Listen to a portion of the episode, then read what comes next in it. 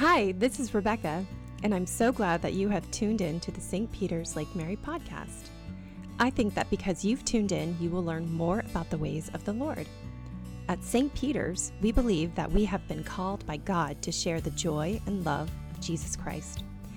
We hope that these next few minutes will captivate your mind and heart by the transforming Word of God.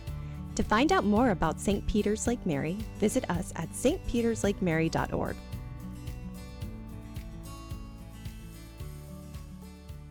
And suddenly there was with the angel a multitude of the heavenly host praising God. Let's pray.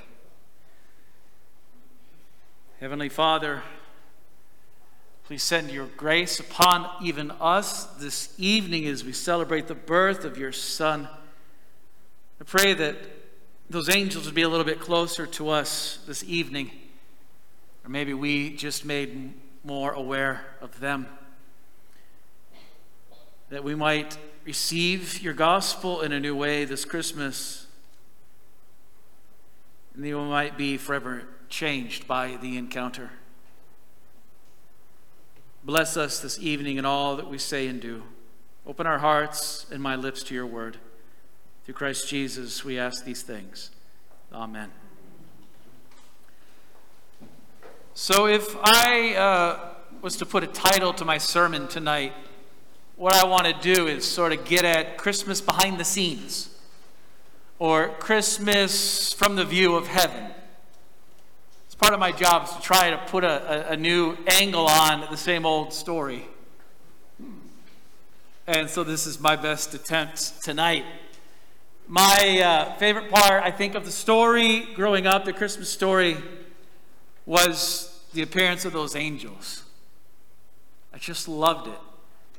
And, you know, because I think I liked it so much because somebody, I think, had recently taught me what angels were like in the Bible as they're portrayed in the Word of God. And they're not like the little chubby cherubs you see, little fat babies with tiny wings that could never lift that fat baby off the ground any day of the week.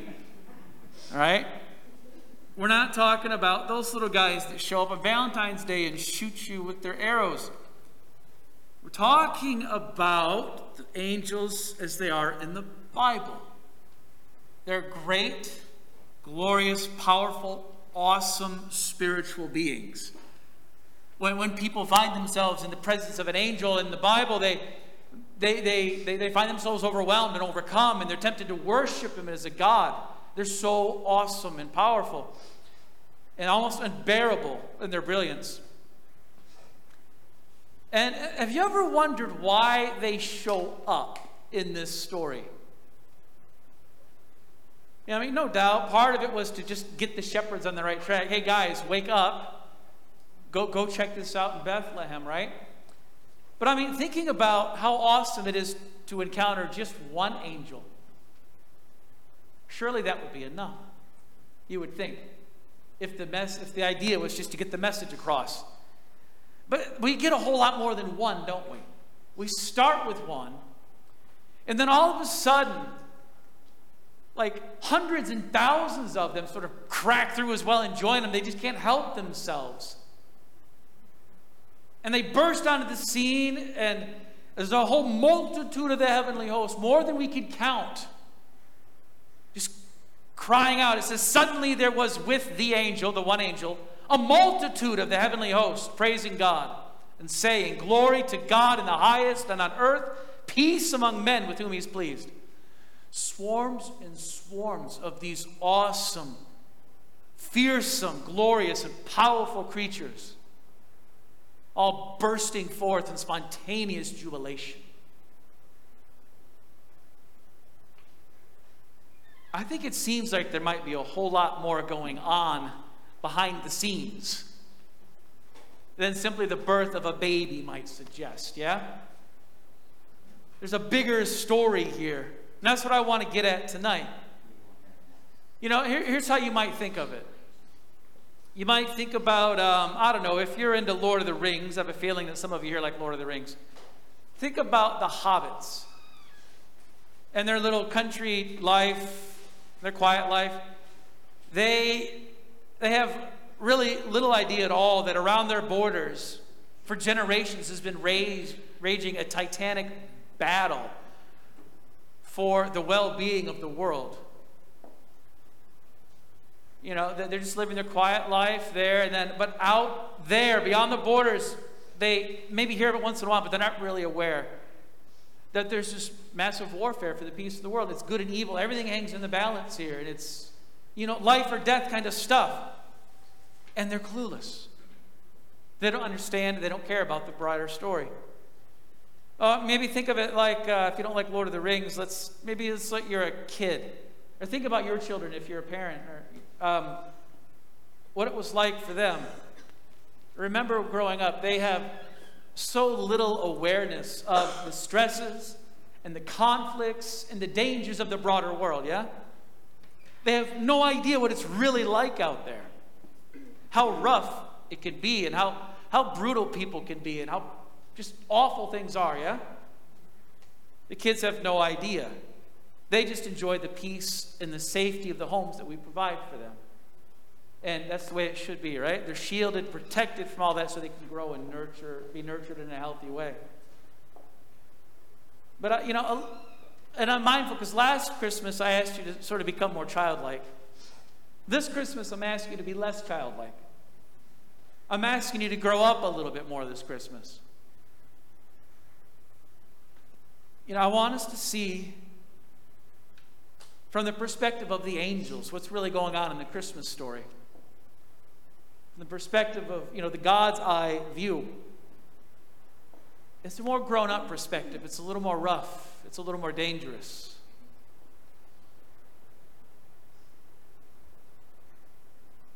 I want to see, though, what all the fuss is about, don't you? To do that, we're going to have to go somewhere you might never think I would go usually. We're going to go to the book of Revelation. How do you get behind the scenes? You pull back the curtain a little bit, you open up John's Apocalypse. That'll do it. So if you've got your Bibles with you, or if you've got a Bible app handy, maybe you've got the thing memorized, you can turn to Revelation 12.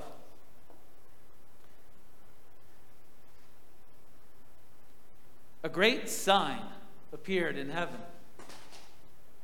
A woman clothed with the sun,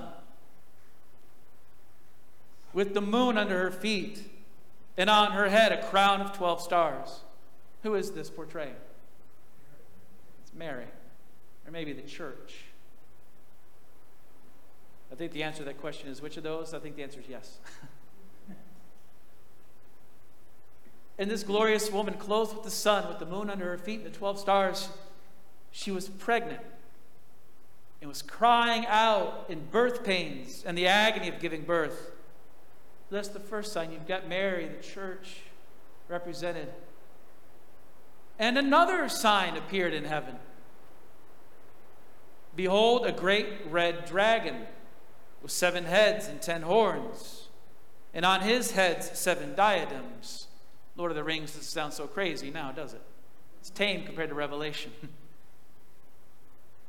His tail swept down a third of the stars of heaven cast them to the earth.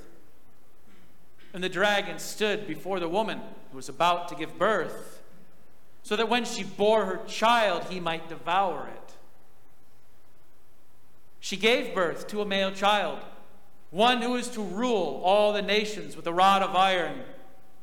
But her child was caught up to God and to his throne. And the woman fled into the wilderness, where she has a place prepared by God, in which she is to be nursed for 1260 days. And now war arose in heaven. Michael and his angels fighting against the dragon. And the dragon and his angels fought back, but he was defeated, and there was no longer any place for them in heaven. And the great dragon was thrown down, that ancient serpent who was called the devil and Satan, the deceiver of the whole world. He was thrown down to the earth, and his angels were thrown down with him. It's a little different Christmas story, isn't it? it's portraying the same thing. but from a different point of view. It's quite dramatic, isn't it? I mean, obviously, first we've got John describing Mary at the church from the view of God, getting, you know, getting ready to give birth and then giving birth to Christ in his earthly form. And you've also got this other, this powerful image of this dragon. You know, his name was Lucifer once upon a time, the bearer of the light of truth. He was the truth bearer. And yet, he chose instead to be Satan, the deceiver, the father of lies. Isn't that's quite the exchange, isn't it? To go from bearing the truth to being nothing about nothing but lies. That's how great his fall was. And here he is doing what he's always done, always working out this ancient sin, which is seeking to dethrone the Son of God himself. That was his ambition to destroy him and take his place. But of course, the Almighty wasn't having it. God didn't even have to lift his finger. He just said, Michael, go take care of it. and the archangel evicted him. I like that there was no more place for them in heaven. Sorry, buddy. You're evicted. You're out. And Michael threw him out, deposed him from his position, along with all the other angels under his authority. Those are the ones we now call demons. That's the view of Christmas from heaven. That's the view of what's going on up there in the heavenlies. But what does it look like down here from heaven? That stuff was all up there in the heavenlies. What is it like down here? It's the same conflict, the same foe is at it always, but yet now his wrath is turned against the rest of us, the children of God. I'm going to keep reading here, starting in verse 12. So he's, he's been thrown out of heaven. Therefore, rejoice, O heavens, and you who dwell in them. Good for them, he's gone. But woe to you on earth and sea, for the devil has come down to you in great wrath, because he knows that his time is short. And when the dragon saw that he'd been thrown down to the earth, he pursued the woman who had given birth to the male child. But the woman was given the two wings of a great eagle, so she might fly from the serpent into the wilderness to the place where she is to be nourished for a time and times and half the time. And the serpent poured water like a river out of his mouth after the woman to sweep her away with a flood. But the earth came to the help of the woman, and the earth opened its mouth and swallowed the river that the red dragon had poured from his mouth. Then the dragon became furious with the woman and went off to make war on the rest of her offspring. Who's that? Who's the rest of her offspring? On those who keep the commandments of God and hold to the testimony of Jesus. That's who. That's who he wages war on now.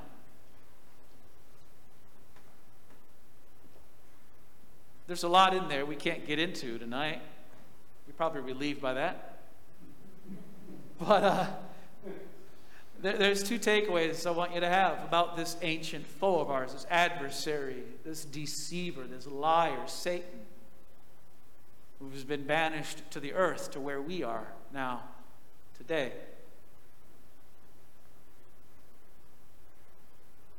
Two takeaways. Number one, his time is short and his wrath is great. And secondly, he's making war on the children of God. That's what he does. Do you think we can afford to be like little children, not knowing what's going on out there? Of course we can.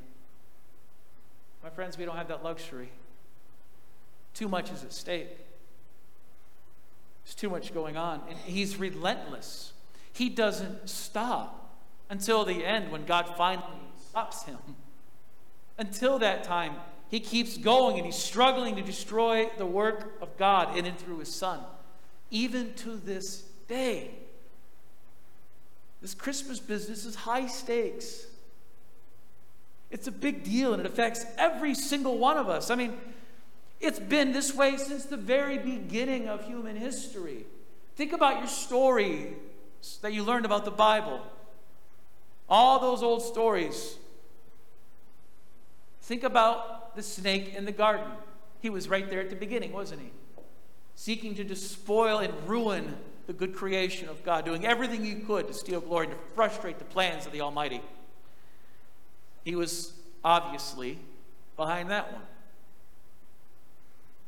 But yet, there are other times in which the people of God are opposed. And you know what? You can be sure that he was behind the scenes in that one too, such as the Egyptian enslavement of the children of Abraham.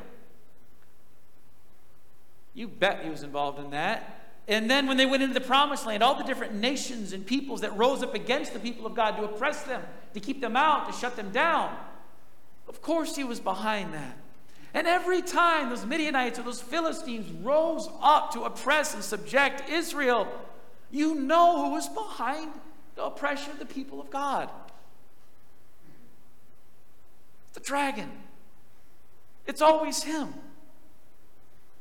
And then those great empires that would come hundreds of years later and oppress and subject Israel and then finally destroy the physical land of Israel. Tear apart the city of Jerusalem and burn it to the ground. Not one stone left upon another. And then it even happens at the birth of Christ himself.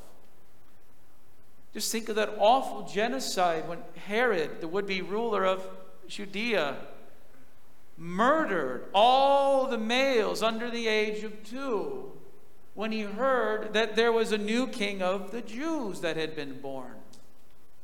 Who do you think put it in Herod's heart to murder every single baby boy in the land? You know it had to be the father of lies. No one else could convince somebody that was a good idea. And why would they hate this baby so much? Why not wait to see until he gets a little older? Maybe he's not a threat. You know what I mean? Why try to nip it at the bud like that so viciously? And Joseph and Mary themselves only escaped through a visit from yet another angel who gave them the warning. There's so much going on behind the scenes in this world. And there's so much that is opposing Christ and, and God and the work that He wants to do, and people like you and me. I mean, and here's how King David expressed it. You know, David, who was sort of the, the forerunner, the, the prototype Christ in a way, you know? Um, the king after God's own heart and the scourge of the Philistines, they couldn't beat David because he trusted in God. Well, he wrote this about this phenomenon in Psalms 2. He said he, he's sort of just amazed at the persistence of all this hatred against the Lord.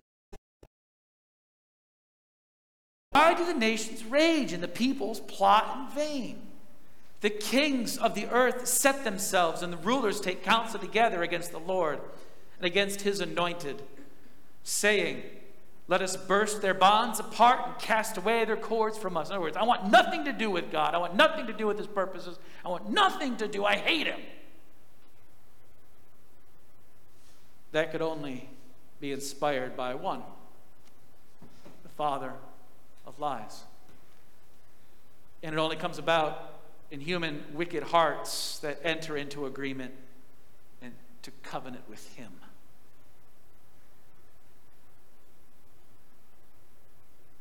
In Revelation, another place he sees the dragon. When St. Peter warns the church about him, this ancient adversary, he describes him as a roaring lion, seeking someone to devour. And you know what's a bit insulting about it all is that you and I aren't even all that interesting to him. He's not interested really in us. Destroying and abusing us is how he's trying to get it, the one he really hates. We're just pawns in this battle that he keeps raging. And I'll say it again you and I can no longer afford to be merely children and ignorant of this. Ignorance is not bliss. Because there is a battle raging all around us, and there are dangers, spiritually speaking, that lurk in every corner. And Christ was born to finish what Michael had begun. Thanks be to God. Michael cast him out of heaven. Christ comes down to mop the floor with him here on earth. And the battlefield, believe it or not, is you and me. You ever think about it that way?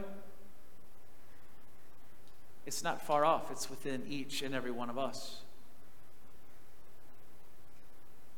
If we're to understand Christmas and the one who is born, we've got to see it, if we want the full picture, from this more heavenly spiritual perspective. Then we'll begin to understand what's going on and how we're involved in it. And why does he, why, why, why does Satan constantly try without succeeding? But it doesn't stop trying to spoil and ruin the purposes of God. Why does he come against us? Well, I think it's captured beautifully in what we've just sung in that final verse of Hark the Herald Angels Sing. Some of my favorite Christmas lyrics of all time. I won't sing them to you, but I'll say them. Hail the heaven born Prince of Peace. Hail the Son of Righteousness. Light and life to all he brings risen with healing in his wings. Mild, he lays his glory by. That was him being God. Born that man no more may die. Born to raise the sons of earth. Born to give them second birth. Hark, the herald angels sing glory to the newborn king. Think about what an aggressive act the birth of that baby was on God he was going full on assault into the realm of darkness in this world. It's a very aggressive move. And the goal was to plunder him. Not only does he render Satan powerless and defeats him at the cross, he steals his plunder. The goal was to set you and me free from sin and death. And as that lyric just said, he was born to give us second birth. That's what Jesus told Nicodemus in John 3. Truly, truly, I say to you, unless one is born again, he cannot see the kingdom of God. The same dragon, though, is there, waging war against us. And the servants of God, in some places, Sometimes he's trying to seek to devour us before we're even born, spiritually speaking. And he's oppressing us constantly every way, every step of the way through this life. He's coming at us, coming at us, coming at us. You know, we can feel it in the darkness that sometimes surrounds us. You know, have you felt it this year in 2020? I think you have. I have. We can feel it in the temptations that afflict us seemingly out of nowhere over stupid, silly things. Some of those, some of which we know would completely destroy our lives, and yet they're still so appealing. Where does that come from? And think about the irrational thoughts that just pop into our head. Like, where did that come from? You know, and, and then the discouragement and the, the melancholy and depression that can sort of come onto us just out of nowhere, it seems. Just why am I so down? Why do I want to cry? What is going on? That's the ancient foe at work. And yet, here we are. Lights shining in the darkness, huh? And we're saying defiantly, in his face, Christ is born.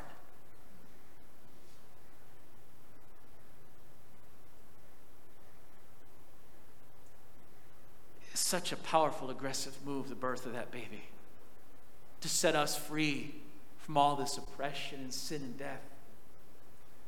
And, you know, sometimes it gets pretty dark, and I think we can all use a little assurance that His work is actually happening within our hearts and that's just what we get in John 10. Jesus says, My sheep hear my voice, and I know them, and they follow me. I give them eternal life, and they will never perish. And here's a word of comfort for you on Christmas no one will snatch them out of my hand. Isn't that a good word? No one can snatch you out of the hand of Christ. He says, My Father who has given them to me is greater than all. No one is able to snatch them out of the Father's hand. I and the Father are one. We've got you, he's saying. And nothing is going to take you away. Nothing can separate us from the love of God in Christ Jesus our Lord. Absolutely nothing. Once you trust in Him, He's got you and you belong to Him, and He is not letting you go. I don't care what sin might have come between you and the Lord. I don't care how cold your heart has grown. You can go to Him at any time because He's got you and He's calling you to Himself. You know, and that's the thing. That's, that's the truth of the gospel. And all of this is happening behind the scenes. And yet, you know, sin still blinds us to the reality. We think, oh, my Heavenly Father, He doesn't want to, you know, He doesn't want to talk to me now after I've done that, or after I just said that, or are you kidding me, you know? Or maybe the serpent begins to get some ground on you by fooling you that there's nothing to see here. It's just a baby. He's just a good guy, this Jesus, a noble teacher, a wise man, a loving person. And, you know, I, am just here at church because my mom came, made me come. Or my, you know, my friend or my spouse or whatever. You know, it's just a bunch of superstitious people, an old tradition that wimps cling to to find support and they can make it through their life. And, you know. You see, the trick is that's exactly what he wants you to think. Do you see how he's working against you constantly? Without fail. And that's how he tries to devour the potential offspring of the church. Now I'll let you make up your mind. I'm either gaslighting you or I'm right. I'll let you decide what you think I'm doing up here. But at least I've got you asking the question, don't I?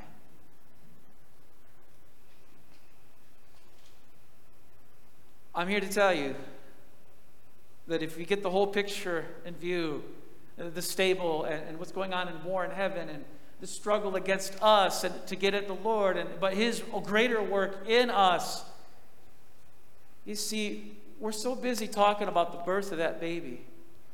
But that is so 2,000 years ago, my friends. What Christmas is really about is the birth of you and me. You get that? You get what I'm saying here? By looking at that birth, by trusting in it, by presenting us with these questions and these issues and this bigger picture, question is, what is it to you? Are you born again? That's why he came. We just sang it.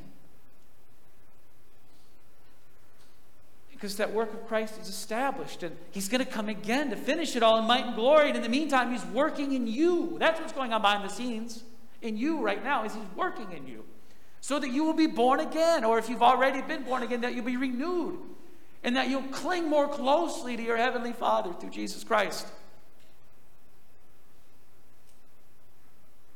That's your Christmas behind the scenes from the view of heaven. And you know, maybe this year is the year that you learn to rest in the fact that nothing can take you out of his hand. Maybe this is the year you become a Christian truly. And you know, I'm, I'm, thinking of and praying for several people in this room right now, and a few that are watching on the camera.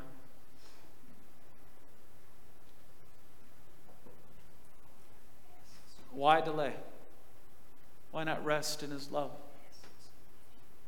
Why not know something of this new birth All you've got to do is acknowledge your deep sin, acknowledge your desperate need for Him, and your need to begin anew. The mercy and the grace of a God who loved you enough to bother with this whole mess and to come down and invade the realm of darkness to rescue creatures like you and me. Why delay in the face of such love and power? Let's pray. Heavenly Father, your mercy and your grace, your love and your power are greater than we could ever imagine. Nevertheless, show us something of them. Open our eyes to what you're trying to do. Make it clear. Remove the fog. Remove the confusion. Remove the cold heartedness. Sharpen our minds. Focus us on that manger which held the life of the world in it. And help us to be those who come and feed upon Him. To make us new, to give us strength, to bring us into your kingdom. The precious name of Christ. Amen. Thank you for listening to the St. Peter's Lake Mary podcast. To find out more about how to get involved at St. Peter's Lake Mary, visit us online at stpeterslakemary.org. We would love to hear from you. Email us with your questions or thoughts at info at stpeterslakemary.org.